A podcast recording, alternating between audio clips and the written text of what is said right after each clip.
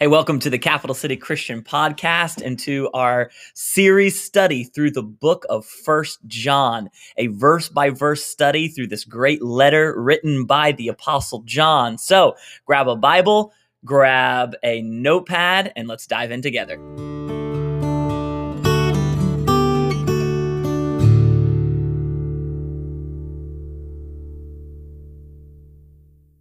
So glad that you are joining us today. Um, whether you are catching us live and uh, making sure that you're with us, or whether you're watching this on repeat, we are certainly, certainly glad that you have joined us on this Tuesday as we continue our study through uh, First John, and uh, we are slowly working our way through First, Second, and Third John, and uh, we find ourselves in chapter two today of First John, as you can see up here, chapter two, verse fifteen to seventeen. We want to make sure that you grab a Bible, grab a, a notepad um, to take some notes. As you can see here, these are all the cross reference verses that we're going to look at um, through our study today. And uh, of course, grab your fancy glass and a drink. Um, my fancy glass today is filled with fruit punch.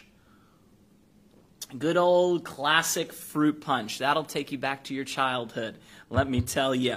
Um, but uh, make sure you grab a Bible. We're going to uh, be spending a few minutes together um, today going through uh, 1 John chapter 2, verses 15 um, to 17. And, uh, and today we're going to learn a, a very powerful lesson about what we should love and what we should desire. Uh, and today, hopefully, we can learn a few things together. Now, before we continue um, with our uh, into our lesson, I want to make sure that we hit our Tuesday dad joke of the week. This is a segment that we do every single week because I love dad jokes and I hope that you love them too. Um, but just to give us a little extra time to get people gathered um, here online and uh, also to put a smile on our faces. So here is Tuesday's dad joke of the week. This is one of my favorites. Here we go. I wouldn't buy anything with Velcro. It's a total ripoff. Yes, there you go. Tuesday's dad joke of the week. Hope you enjoyed that one. Alrighty, today we are in 1 John chapter 2, 15 to 17. Some incredible verses that are powerful and challenging. Um, as we have been walking through John, John has been teaching us about how Jesus is the word of life, how John has seen Jesus, knows Jesus, and how uh, he is one with the Father. And as John is writing, what John is saying to us is that, listen, you need to walk in the light because Jesus is the light. Don't walk in the darkness. There's this contrast between light and darkness and love and hate. John says we need to focus on what is good, what is right, what is in the light. And John says if we stumble, that's okay because Jesus is our advocate and we have to love one another and, and we have to have his word abiding in us and we have to be perseverant in our faith. And then John comes to these few verses that are absolutely beautiful. I want to read these verses and then we'll will walk uh, through them word for word. Here's what John says, 1 John chapter 2 verse 15. He says, "Do not love the world, nor the things in the world. If anyone loves the world, the love of the Father is not in him. For all that is in the world, the lust of the flesh, the lust of the eyes, the boastful pride of life is not from the Father, but is from the world. The world is passing away, and also its lust, but the one who does the will of God lives forever. Man, these are some packed, packed verses that we're going to walk through um, today. Let's dive in. First John chapter 2, verse 15. John starts out by saying, Do not love. Now, in the Greek language, this is what is called a present active imperative with a negative participle, which means that John is telling people to stop an act that is already happening, that is already in progress. And so what John is saying, hey, there are people in your churches who love the world, who are presently loving the world. The love of the world characterized a certain group of false teachers that were in the church at this time. And for us today, I believe there is relevancy because this is always a struggle. It's always a temptation to love the things of this world because we live in this world. We live in this world. And the values of human worldly society should not define the values of you and me if we claim to be in the light, if we claim to have fellowship with the Father, if we claim to be followers of Jesus. Instead, our values should be shaped by the light, should be shaped by the values of Jesus. And John, he is in favor of, of love, but not evil. John is saying a believer's passion should, should not be for what culture or the world offers, but for what God desires. And so John starts off this section by saying, Do not love the world. Now he says this, this phrase, the world. Now this term, the world, is used in two different senses in the New Testament. Number one, it is used as the concept of the cosmos, right? This physical planet, this created universe, right? John 3:16 says, "For God so loved the cosmos. God loved the world." John chapter 16, verse 33, Jesus says, "In this world you will have trouble, but take heart, I've overcome the world.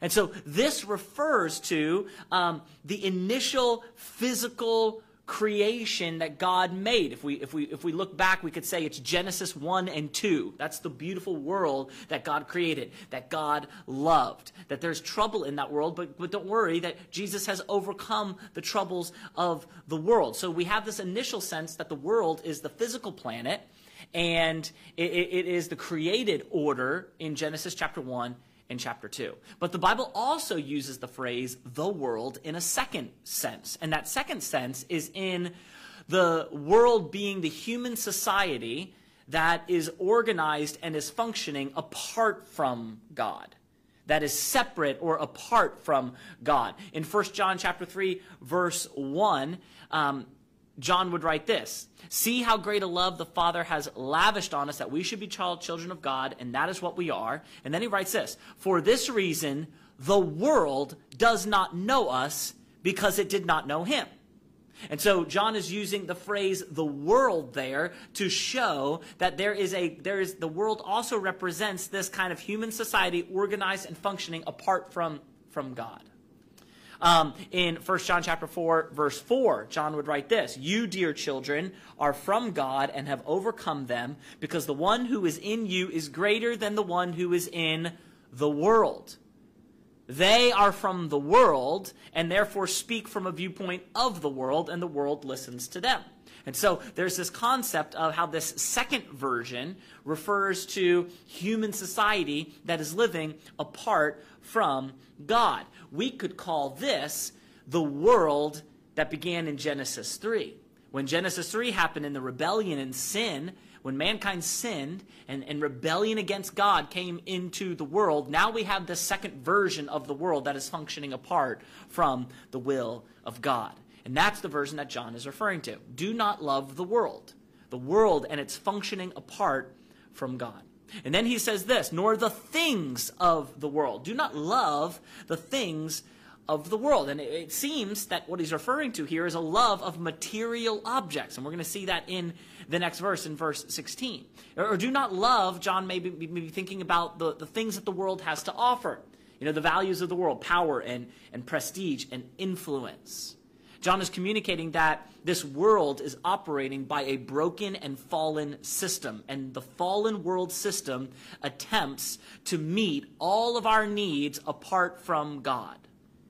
And it structures life in such a way that humans appear to be independent right? Institutions that all of us are grateful for can become a form of idolatry when they allow independence from God. Uh, uh, you could think about the human governmental system, you can think about human educational systems, economic systems, medical systems, it goes on and on, that operate independently from the will of God can become an idol for us. Like, like Augustine, the early church father, said that every man has a God shaped hole in his life. And we may try to fill that void with all kinds of earthly things, but we can only find peace and fulfillment in Jesus. Independence or thinking that we don't need anybody else is a curse of Genesis 3. It's a curse of Eden. It's a curse of the fall of mankind. So John says, do not love the world. Now, a question that comes to my mind when I read that phrase, do not love the world or things of the world, is why? Why should I not love the world? Now, here are a few reasons. First, from a couple of New Testament, other New Testament books, and then we'll look at what John says. Um, Romans chapter 12, verse 2, the Apostle Paul says this Do not conform to the pattern of this world. The, the, the world has a pattern. The world has a certain pattern in, in which the world and worldly um, societies and institutions operate, do not conform to that, Paul says, but rather be transformed by the renewing of your mind. Then you will be able to test and approve what God's will is, his good, pleasing, and perfect will. One of the reasons why we should not love the world is because if we love the world, we cannot be transformed into the image of God by the renewing of our mind. If we love the world, we cannot truly learn what God's will is for our life. Transformation is a move from loving the world and being like the world to being and living according to the will of God. James chapter 4 verse 4 says this, you adulterous people, don't you know that friendship with the world means enmity against God. Therefore, anyone who chooses to be a friend of the world becomes an enemy of God. Why should we not love the world? Because when you love the world, you become an enemy of God. And this is exactly what John says at the end of verse 15. He says, If anyone loves the world, the love of the Father is not in them. The world, again, is, is human society functioning apart from God. The world is a Genesis 3 world, a world that is rebelled against God through sin. John says, do not love that world.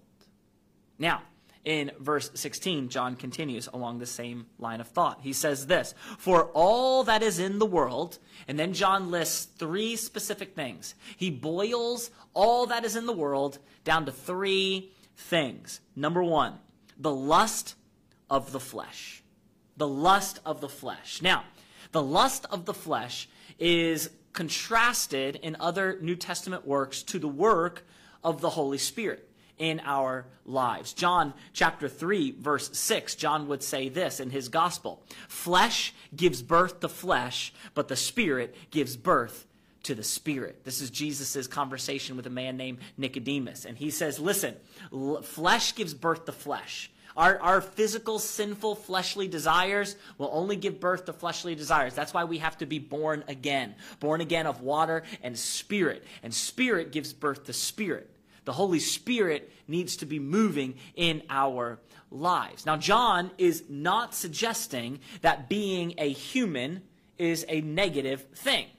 Being a human is not a negative thing. Having this fleshly body is not a negative thing. Rather, he is referring to worldly values that our flesh sometimes desires that are unacceptable to God. So for, for the apostle John, a war wages between people's evil desires, the desires of evil spiritual, you know, powers and God's desires. So you have evil desires, you have God's desires. You have the will of the world, you have the will of God's kingdom. You have the will of darkness, you have the will of the light. John chapter 1 verse 5 says the light shines in the darkness and the darkness has not overcome it. There is a war happening between good and evil, between light and darkness. And the lust of the flesh, the desire of our, our fleshly bodies refers to the fallen nature that we all have. Our, our natural self-seeking attitude that every one of us wrestles with. The apostle Paul would say this in Ephesians chapter 2. He said, all of us also lived among them at one time, gratifying the cravings of our flesh and following its desires and thoughts. Like the rest, we were by nature deserving of wrath. So all of us, we used to live all of us used to live at one time gratifying our sinful nature. Gratifying what what all, the only all that we wanted right? Think about a time in your life. Do you remember a time in your life where your life was simply all about how do you satisfy yourself? Right? The number one desire how can I be happy? And I will do anything to reach that goal. And I will walk over anybody to reach that goal, to be happy. I remember a time in my life where that was my sole purpose. How can I satisfy Frank? What does Frank want? What does Frank need? And let me tell you, that is such a small way to live. Living only for yourself minimizes the way that you see the world. It is too small of a thing to live for, but we have all been there. We have all done that. First Peter chapter 2 verse 11. Peter says, "Dear friends, I urge you, I urge you as foreigners and exiles to abstain from sinful desires which wage war against your soul. The Apostle Paul identifies the same conflict, and he actually uses the exact same Greek phrase that John does here in Galatians chapter 5. Listen to these words of the Apostle Paul in Galatians 5, verse 16. Paul says, So I say, walk by the Spirit and you will not gratify the desires of the flesh. It's the same exact phrase that John uses here when he says the lust of the flesh, the desires of the flesh. Paul would say, for the flesh desires what is contrary to the spirit, and the spirit what is contrary to the flesh. So you see the war, the tension, the, the battle, the struggle that is happening. They are in conflict with each other so that you are not to do whatever you want. But if you are led by the Spirit, you are not under the law. And the acts of the flesh are obvious. So Paul gets really specific. If you're wondering, do I live according to the lust of the flesh or according to the will of God? Here are some very tangible ways to figure that out. Here are the, the, the things that the flesh desires. Here are the acts of the flesh. Sexual immorality, impurity, debauchery, idolatry, hatred, discord, jealousy, fits of rage. You lose your temper. Selfish ambition. You're always looking out for yourself and what you can do. Dissensions, factions, envy, drunkenness, orgies, and the like.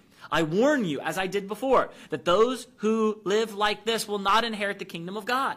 So, so there are some tangible things to show us what are the desires of the flesh. And then in contrast to the desires of the flesh, Paul would say this, but the fruit of the Spirit, right? Remember, Jesus says, flesh gives birth to flesh. Nicodemus, you have to be born of water and spirit. You need the Spirit of God in you because the Spirit of God begins to produce the fruit, not of the flesh, but of the Spirit. And what is the fruit of the Spirit? Well, Paul writes it right here in Galatians. The fruit of the Spirit is love and joy and peace and patience and kindness and goodness and faithfulness and gentleness and self control. And against such things there is no law. And then Paul says, Those who belong to Christ Jesus have crucified the flesh with its passions and desires. A part of following Jesus is putting to death your old self, it's being crucified with Christ. It's, it's no longer this old person with these fleshly sinful desires that live. I am a new creation. I have a new spirit. And now the fruit of the spirit lives within me. So don't love the world. If you're a follower of Jesus, don't go back to loving the world and the desires of the flesh. No, we live by the Spirit. So let us keep in step with the Spirit. So John says, don't love the world. The world is full of, of the lust of the flesh, the desires of the flesh. Here's the second thing that John says the world is full of in verse 16. He says the, the world is full of the lust of the eyes. Okay? So he talks about sinful desires, and now he talks about the lust of the eyes. And it's very interesting because um, the Jews believed, the, the Jewish people believed and recognized, and I think rightly so, that the eyes were the windows to the soul They believed that sin and rebellion began in the thought life, began in your mind, began with what you see, and then what you see leads into your mind, and then eventually leads out into your actions. Proverbs chapter 27, verse 20 says this Death and destruction are never satisfied. Okay, death, death is never satisfied. Death will never say, okay, enough people have died, so there's no more need for death. That's not how it works. Death will never be satisfied. But then look what the writer says. Death and destruction are never satisfied, and neither are human eyes. Never satisfied. Think about it. Uh, think about what we see and how what we see gets into our minds and we just think on it and we mentally visualize it. And eventually it leads to action. And like the Proverbs says, after you have satisfied some desire of your eyes, another desire will always come. I mean, think about it. How many of you have seen that perfect item that you wanted to buy? Man, I just want that. Man, I just want that. And marketing and advertising does such a great job of putting it in front of you. And you think you have to have it. You think you have to have it. And you think, man, if I just get that one thing, then man, I'll be satisfied. That's all I need. I'll never need to get another one. And you think on it and you visualize it. And finally, you get that thing. How long does that satisfaction last? Soon enough, there's going to be another thing that comes along, right?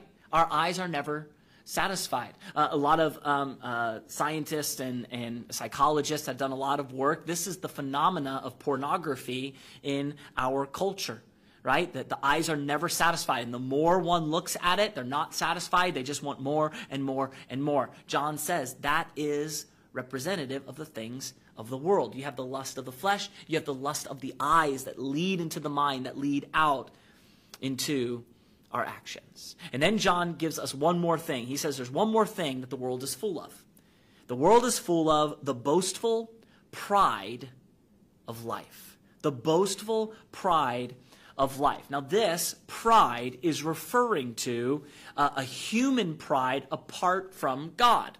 Okay? Uh, uh it's, it's referring to man mankind believing and trusting in our own resources that we are the source of everything that we need apart from God. Um, there is a um, renowned Catholic scholar who has studied the writings of John. Um, his name is Raymond Brown. And he wrote about this phrase, the boastful pride of life. He said this However, alazoneia, which is the, the Greek word here for pride, is, is also found in James chapter 4, verse 16. Here's what James 4:16 says. But as it is, you boast in your arrogance, all such boasting is evil. Now, that phrase and that word for boasting and pride has a more active meaning than mere pride. It denotes arrogance and boastfulness and self sufficiency. And what Raymond Brown is saying is that this boastful pride of life is actually boasting in the reality that I do not need God. I do not need anybody else. I am self-sufficient. I, I am a, I am my own, I'm a self-made man.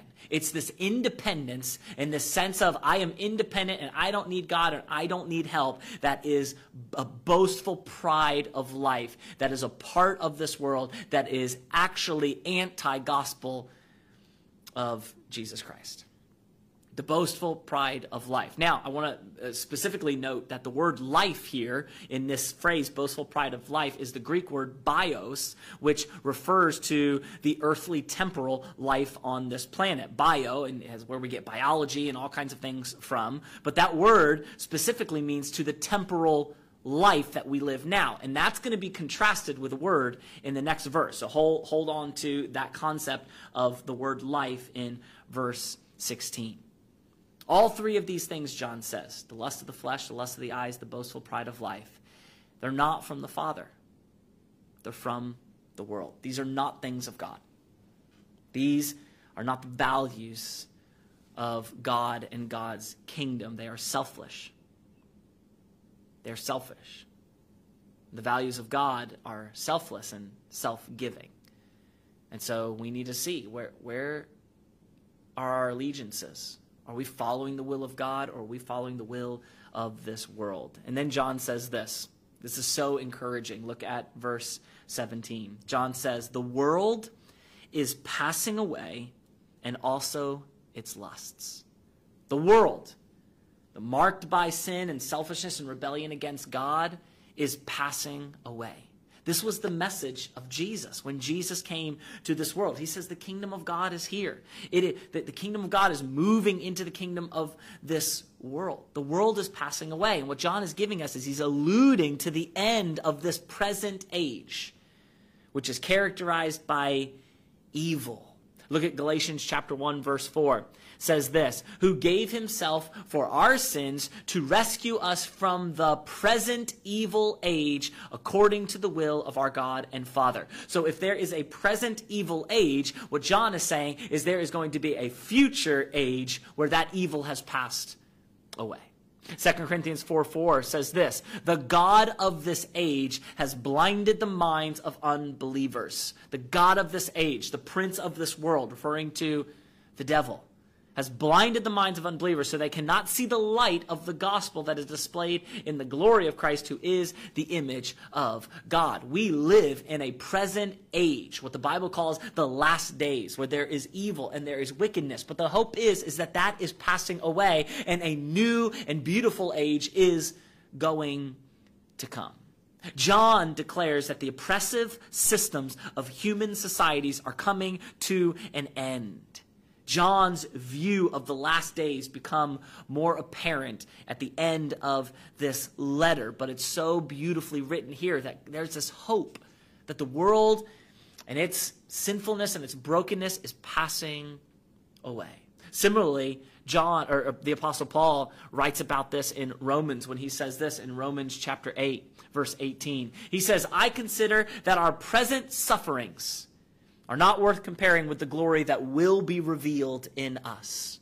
Okay, right now we suffer. We're in this present broken, sinful age. But guess what? There is going to be a glory that will be revealed. There is another age that is coming that is going to be so much better. Paul says, For the creation waits in eager expectation for the children of God to be revealed. For the creation was subjected to frustration, not by its own choice, but by the will of the one who subjected it, in hope that the creation itself will be liberated from its bondage to decay and brought into the freedom and glory of the children of God. We know that the whole creation has been groaning, as in the pains of childbirth, right up to the present time. Like creation creation was cursed when sin entered the world and when man rebelled against God. Creation suffers in this present age and is longing to be restored, is longing to be redeemed. Not only so, Paul says, but we ourselves who have the first fruits of the Spirit groan inwardly as we await eagerly for our adoption to sonship, the redemption of our bodies. For in this hope of a future better age, we were saved. But hope that is seen is no hope at all. Who hopes for what they already have? But if we hope for what we do not yet have, we wait for it patiently. We wait patiently because this present age is passing away. Thank God. And then John says this But the one who does the will of God lives forever. The one who does the will of God lives forever. And here's the contrast this word live or life here is contrasted to the temporal word for life in verse 16. The temporal word for life, the boastful pride of life, is the Greek word bios, but the word life in verse 17 is the Greek word zoe, which refers to eternal life. Literally, life abiding into the next age.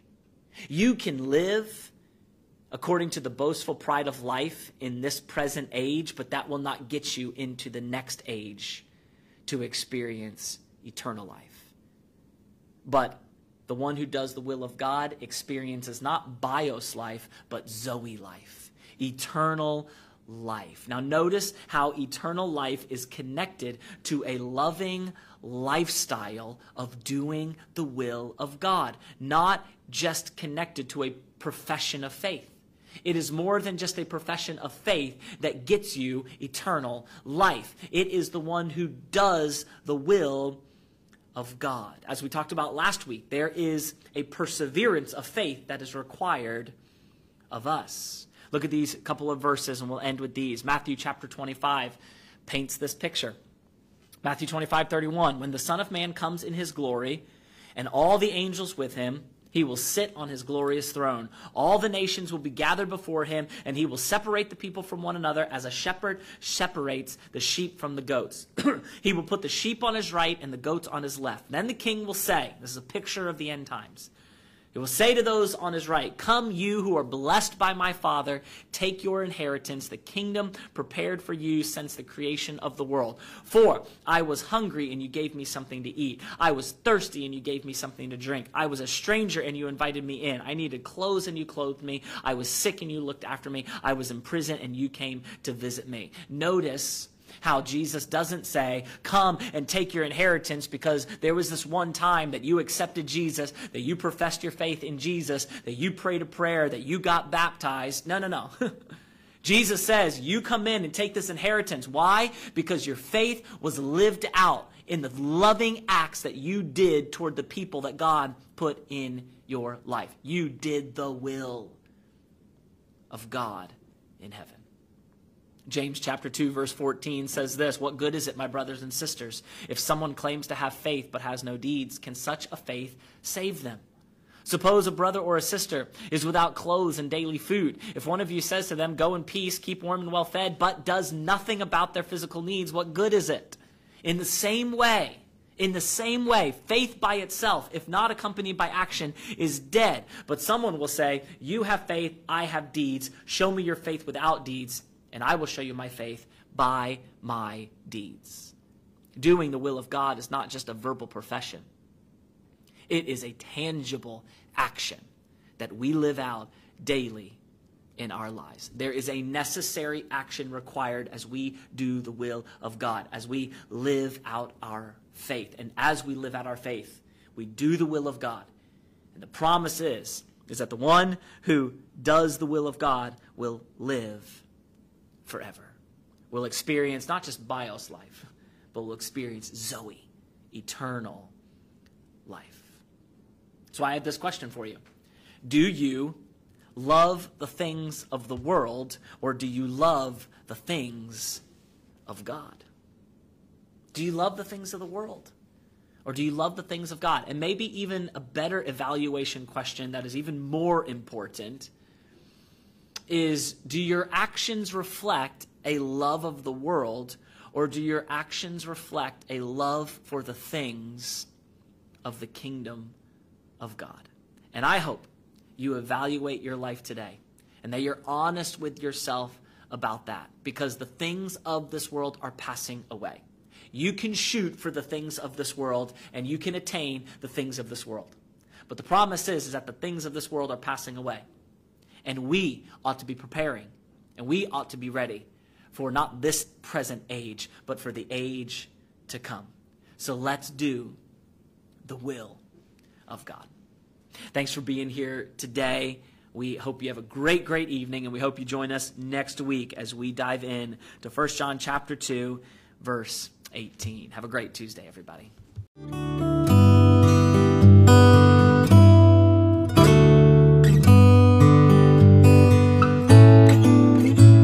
We hope this content serves as a catalyst towards spiritual growth in your own life. If you want to support this podcast, we would love it if you would subscribe, rate, review, and share it. This helps create more exposure and allows us to include as many people as possible into this community. Thanks for joining us and for being a part of the Capital City Christian Podcast.